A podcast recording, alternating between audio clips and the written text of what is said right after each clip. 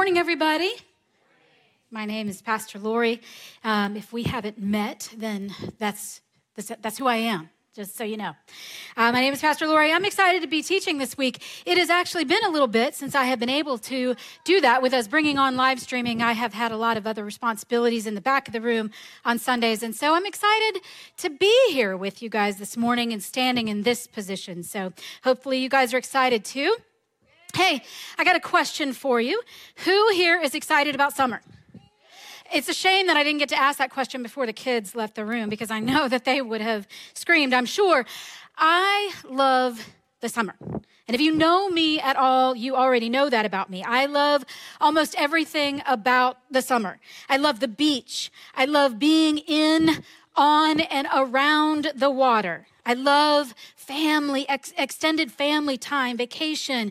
I love even the heat. I know. I know, I know, I know, I know. But I do. I love, I'm a South Florida girl and I don't mind the heat. The humidity is a whole other topic, but I do not mind the heat. I also love that our city, our, the whole city's vibe just seems to change in the summer, don't you think?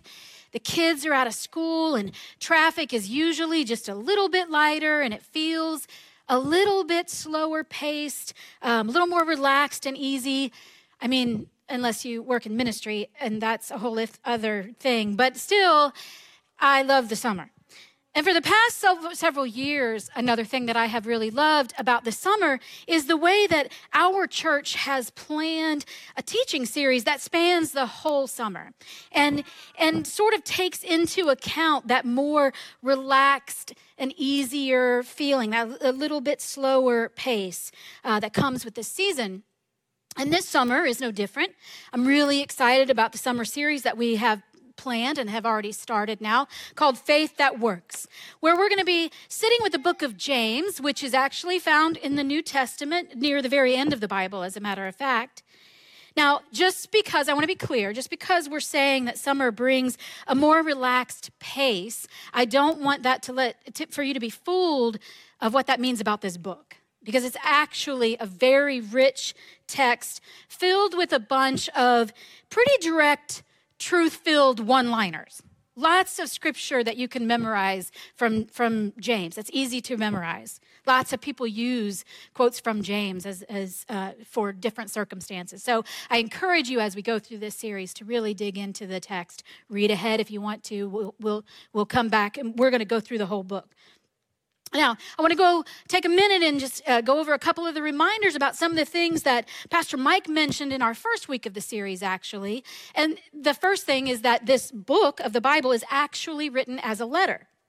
It's a letter that was written not to a specific church like you find in other parts of the New Testament, but it's actually written to all Christians, which is essentially means that it was written to us as well. The, the truth that's in here, you can put yourself in the position of hearing this as someone reading it to us or writing it to us, I should say. And this, this letter doesn't really offer any new revelations or theological ideas, but it is intended actually to remind Christians of the truth that they already believe, but may not actually be living out. Now, again, that makes that pretty relevant to Christians today, don't you think? I mean, how many times have we as Christians been accused of our actions not necessarily lining up with what we say we believe? Right? I heard Chris laughing there. Yeah. And that's what James is addressing in this letter. So maybe we can take some solace in just knowing that at least we're in really, really good bad company, right? So far in this series, we've taken a look at the first 12 verses of James uh, of chapter one. And if you remember back in week one, Pastor Mike confessed that he actually stole some of the verses from the end of chapter one and discussed them in that first week. Listen, those were his words. He said that he stole them. He made a confession to you. So I'm reminding you that that's what he said. Because we're not going to cover some of the verses at the end, even though we're going through this in, in order, we're going to not touch on some of the verses at the end of the chapter today because Pastor Mike already talked about them. There's still, with what's left in chapter one, is plenty for us to talk about, so don't worry. Now, last week, Pastor Mike talked to us about trials and suffering, and specifically, he talked to us about how we're supposed to stay true to the teachings of Jesus as we respond to those trials and sufferings that happen in our lives.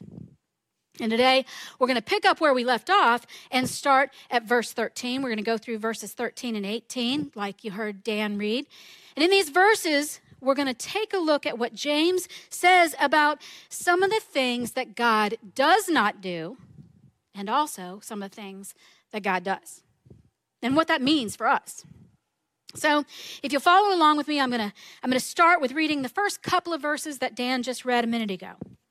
This is from James 1, uh, verse 13 through 15. You can follow along on the screens. And remember, when you are being tempted, do not say, God is tempting me. God is never tempted to do wrong, and he never tempts anyone else. Temptation comes from our own desires, which entice us and drag us away. These desires give birth to sinful actions, and when sin is allowed to grow, it gives birth to death. Now, again, just prior to this section of scripture, James is addressing that there will be trials and times of sufferings throughout our lives.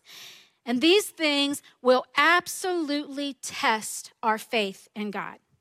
But James is making a point here to say that those trials are not the same thing as the temptations that come to us. He's making it very clear that when you are in a trial, you feel tempted. You may feel tempted, but that is not from God. James is acknowledging that when we are suffering, we can easily be tempted to make wrong choices.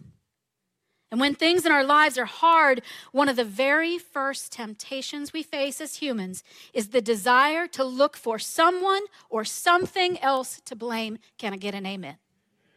Me too. Me too. We can look all the way back to the beginning of the Bible to see that story playing out, right? Adam blamed Eve. Eve blamed the serpent, and neither one of them took any responsibility for their own actions. Again, we're in really good, bad company.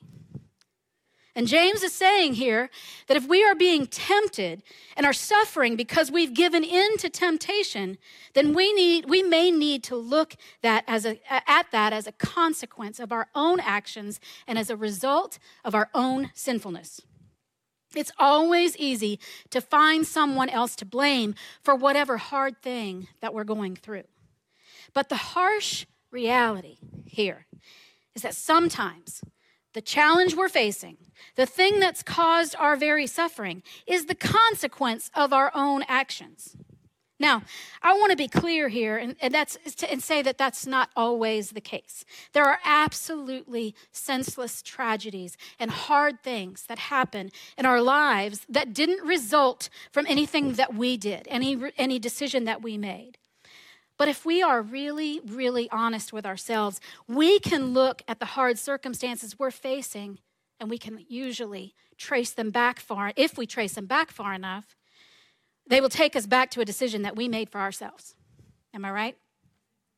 A decision that was likely based on something that we wanted when we wanted it, without regard to the real cost. One of the first temptations will always be to look at someone else to blame without taking a look at anything that we may have done to get us where we are. And te- that temptation is not from God. God can absolutely use a trial or suffering in our lives to mature our faith. We talked about that last week. But He will not tempt us to blame Him or someone else, and He will not tempt us to turn away from Him or deny Him in any way in those hard times. This is another very common temptation when we're facing trials and sufferings the temptation to run from God instead of to God. And we're tempted to do that because of our own sinful pride, thinking that we can find the quick fix to the thing that's hurting. Maybe, maybe it's something like this. My car is older and it needs some things fixed on it. But instead of getting it fixed, I'm going to go out and buy a new car that I really can't afford. I'm going to take matters into my own hands and solve this, this problem and get what I want when I want it. That'll make me feel better. Or maybe I'm uh, frustrated because my boss doesn't really appreciate me and all that I'm doing right now. So I'm just going to start slacking off and calling out when I don't feel like going in. That is what seems fair to me. Or maybe, or maybe this situation, maybe I just feel really lonely. So I'll just go look for any relationship I can find, even if I know it really isn't good for me and it will only lead to pain. God can and does use the hard times that we're facing, those challenges found in the first part of each one of those scenarios. But God does not tempt us with the response of the second part of those, of those statements. We, we do that all on our own. And it's not even the temptation that's the sin, it's our response to the temptation that can become the sin. We can read in Matthew chapter 4 that Jesus himself was tempted by the devil. But Jesus didn't give in to those temptations. He had been fasting for 40 days, but he didn't turn the stones into food, even though he was he had to be hungry. The thing is, he knew the source of the food that was being offered, so he knew to run away from it. And the reality is, we usually know too, right?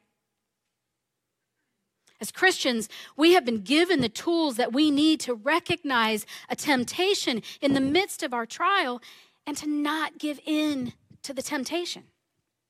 We have been given the power of the Holy Spirit, so we have literally all that we need to resist the temptation. We get to and should cry out to God in those hard times and then trust Him for the answer. Now, that doesn't mean that God gives us the answer that we wanted to get. It takes spiritual discernment or wisdom to see the hope within our trials. The reality is that dangerous opportunities always, always, always exist in our times of suffering. And there is also a sinful desire to disobey God or to hide from Him when we're in pain.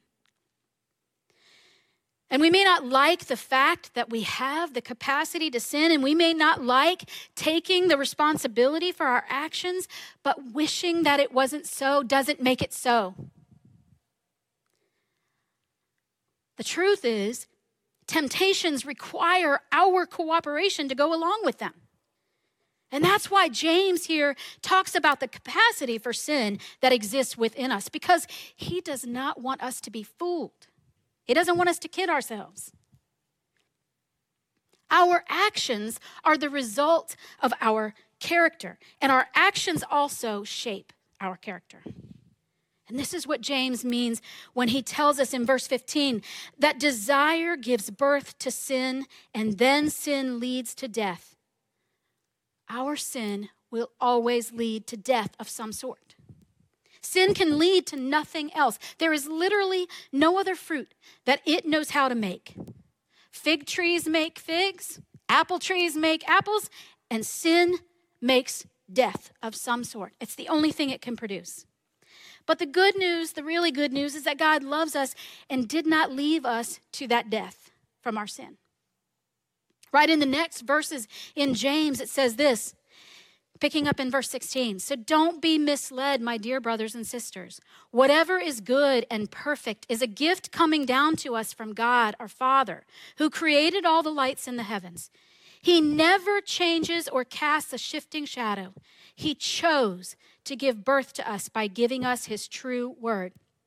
And we, out of all creation, became his prized possession. In these verses, we see the true character of God, and we see also his desire for us. God is the ultimate source of good and the universe, and he never changes.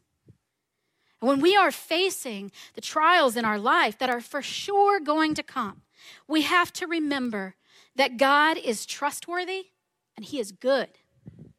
And let that sustain us when we're in the middle of it. Now, I want to talk for a moment about those good and perfect gifts that are mentioned here.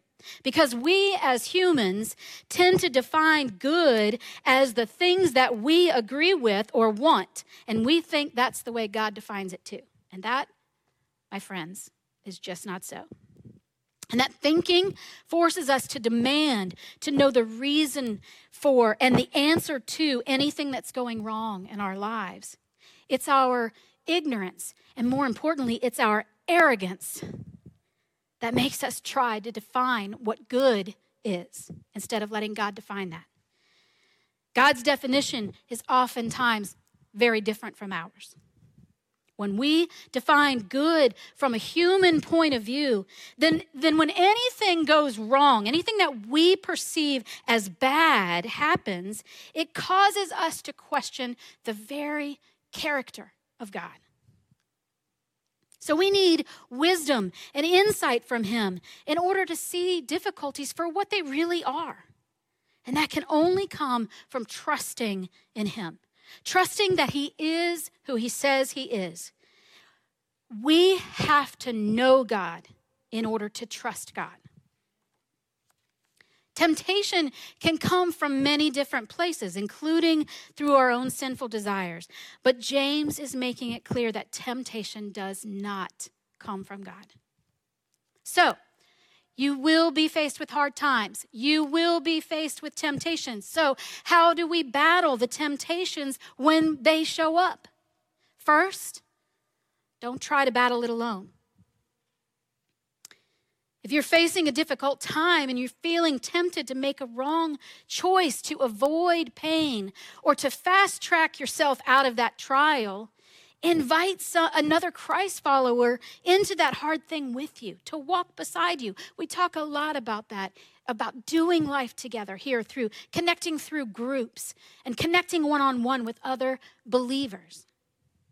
When we're in the really tough times, we have a natural tendency to make wrong choices, don't we? We can't always trust ourselves or our thinking, which likely got us there to begin with. Have you ever, ever noticed when you are being tempted in some way and decide that you want something really bad, that all of a sudden God really wants you to have it too? We cannot trust ourselves. We cannot always trust our instincts. A lot of the time, they're the result of our own sinful desires. So don't try to walk through the hard thing yourself. Don't try to face those temptations all by yourself. Another thing you can do is plan ahead. I mean, come on, let's let's be honest with each other. Most of the time when we're facing a temptation, we know what the right thing is versus the wrong thing to choose. The difference is that sometimes we're just not strong enough in the moment to admit it. So if you know you're going to be tempted in a certain situation, then avoid that situation if you can. First and foremost, don't plan to put yourself in a, in a position that you may not be strong enough to handle. If you know that you can't afford to shop, then don't log on to Amazon for goodness sakes. Come on. That's, that's going to make you feel better for a minute and a half, and maybe not even that long. If you know you have a tendency to self medicate with alcohol when things are hard, then maybe don't plan to go to happy hour with your buddies after work. That in and of itself is fine, it's okay. But not if you are not strong enough to recognize the difference between temptation or, or what's right and what's wrong. Don't put yourself in a position where you have to force yourself to be strong when you're not sure if you can be. Another thing that you can do is pay attention to the small things. It's the small sins that generally lead to the big ones at some point. We don't always just jump off the giant sin cliff. It's more often like a slow slide down. Maybe it's just a little lie to others or to yourself that leads to a bigger lie.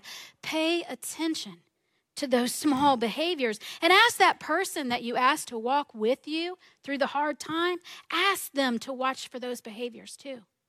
Ask them to hold you accountable. Ask them to speak truth to you in their love for you and then trust them, not your own instincts. And the last thing I would encourage you to do is to trust and know God and his true character. We have to know God in order to trust him. So get to know him. Spend time exploring his character. Spend time with him through prayer and meditation on his word, talking about him, exploring him through Bible studies with other people in your growth groups. Who do you know God to be? What does the Bible say about who he is? Look at your own history with him and, and let that remind you that you can trust him. Look at past things in your life to let them remind you that God is good, even if you don't see it in the midst of the trial.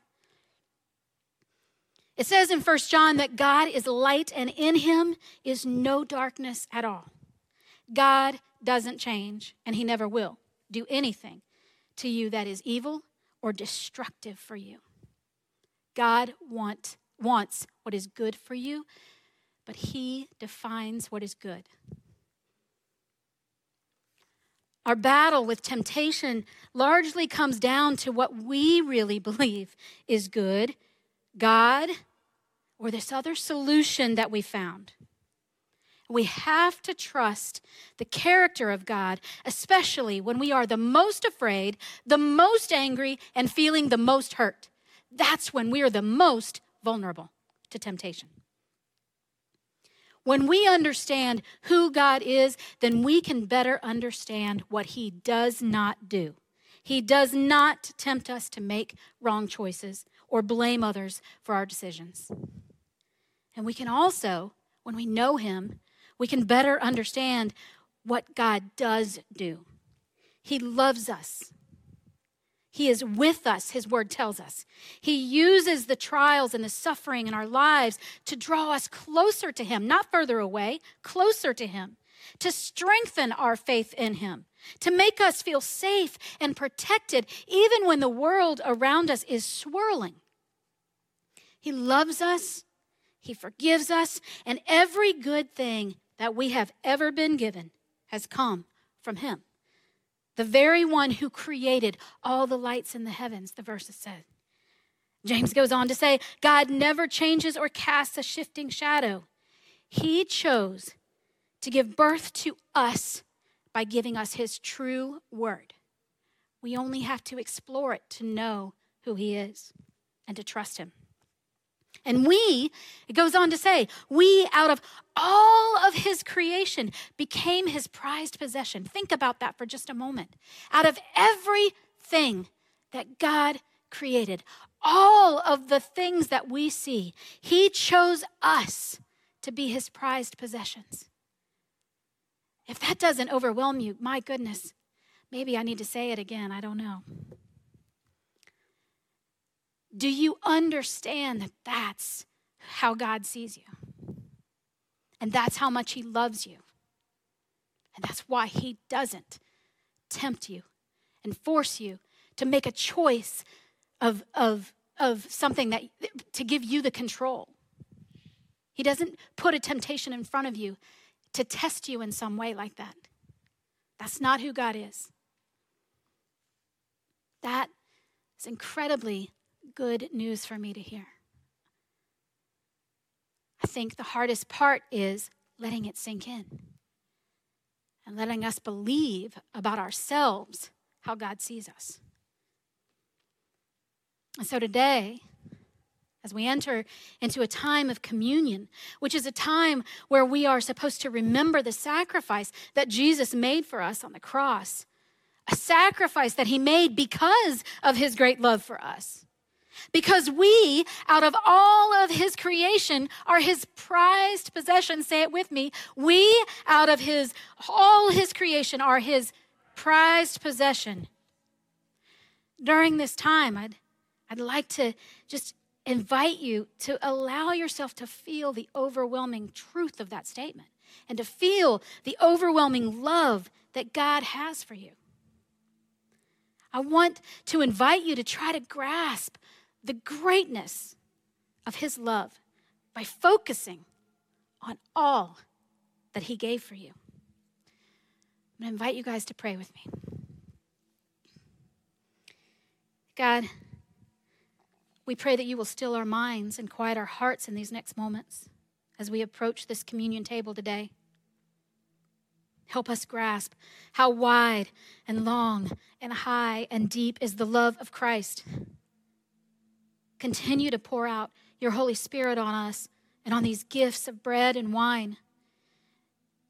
Make them be for us the body and blood of Christ, that we may be for the world the body of Christ, redeemed by his blood. In Jesus' name we pray these things. Amen. On the night when Jesus was betrayed, the Lord took some bread and gave thanks for it. Then he broke it in pieces and said, This is my body, which is given for you. Do this in remembrance of me. In the same way, he took the cup of wine after supper, saying, This cup is the new covenant between God and his people, an agreement confirmed with my blood. Do this in remembrance of me as often as you drink it. For every time you eat this bread and drink this cup, you are announcing the Lord's death until he comes again. There are stations at the front of the room with individual communion servings. I would invite you guys to come as you feel led. The table is open.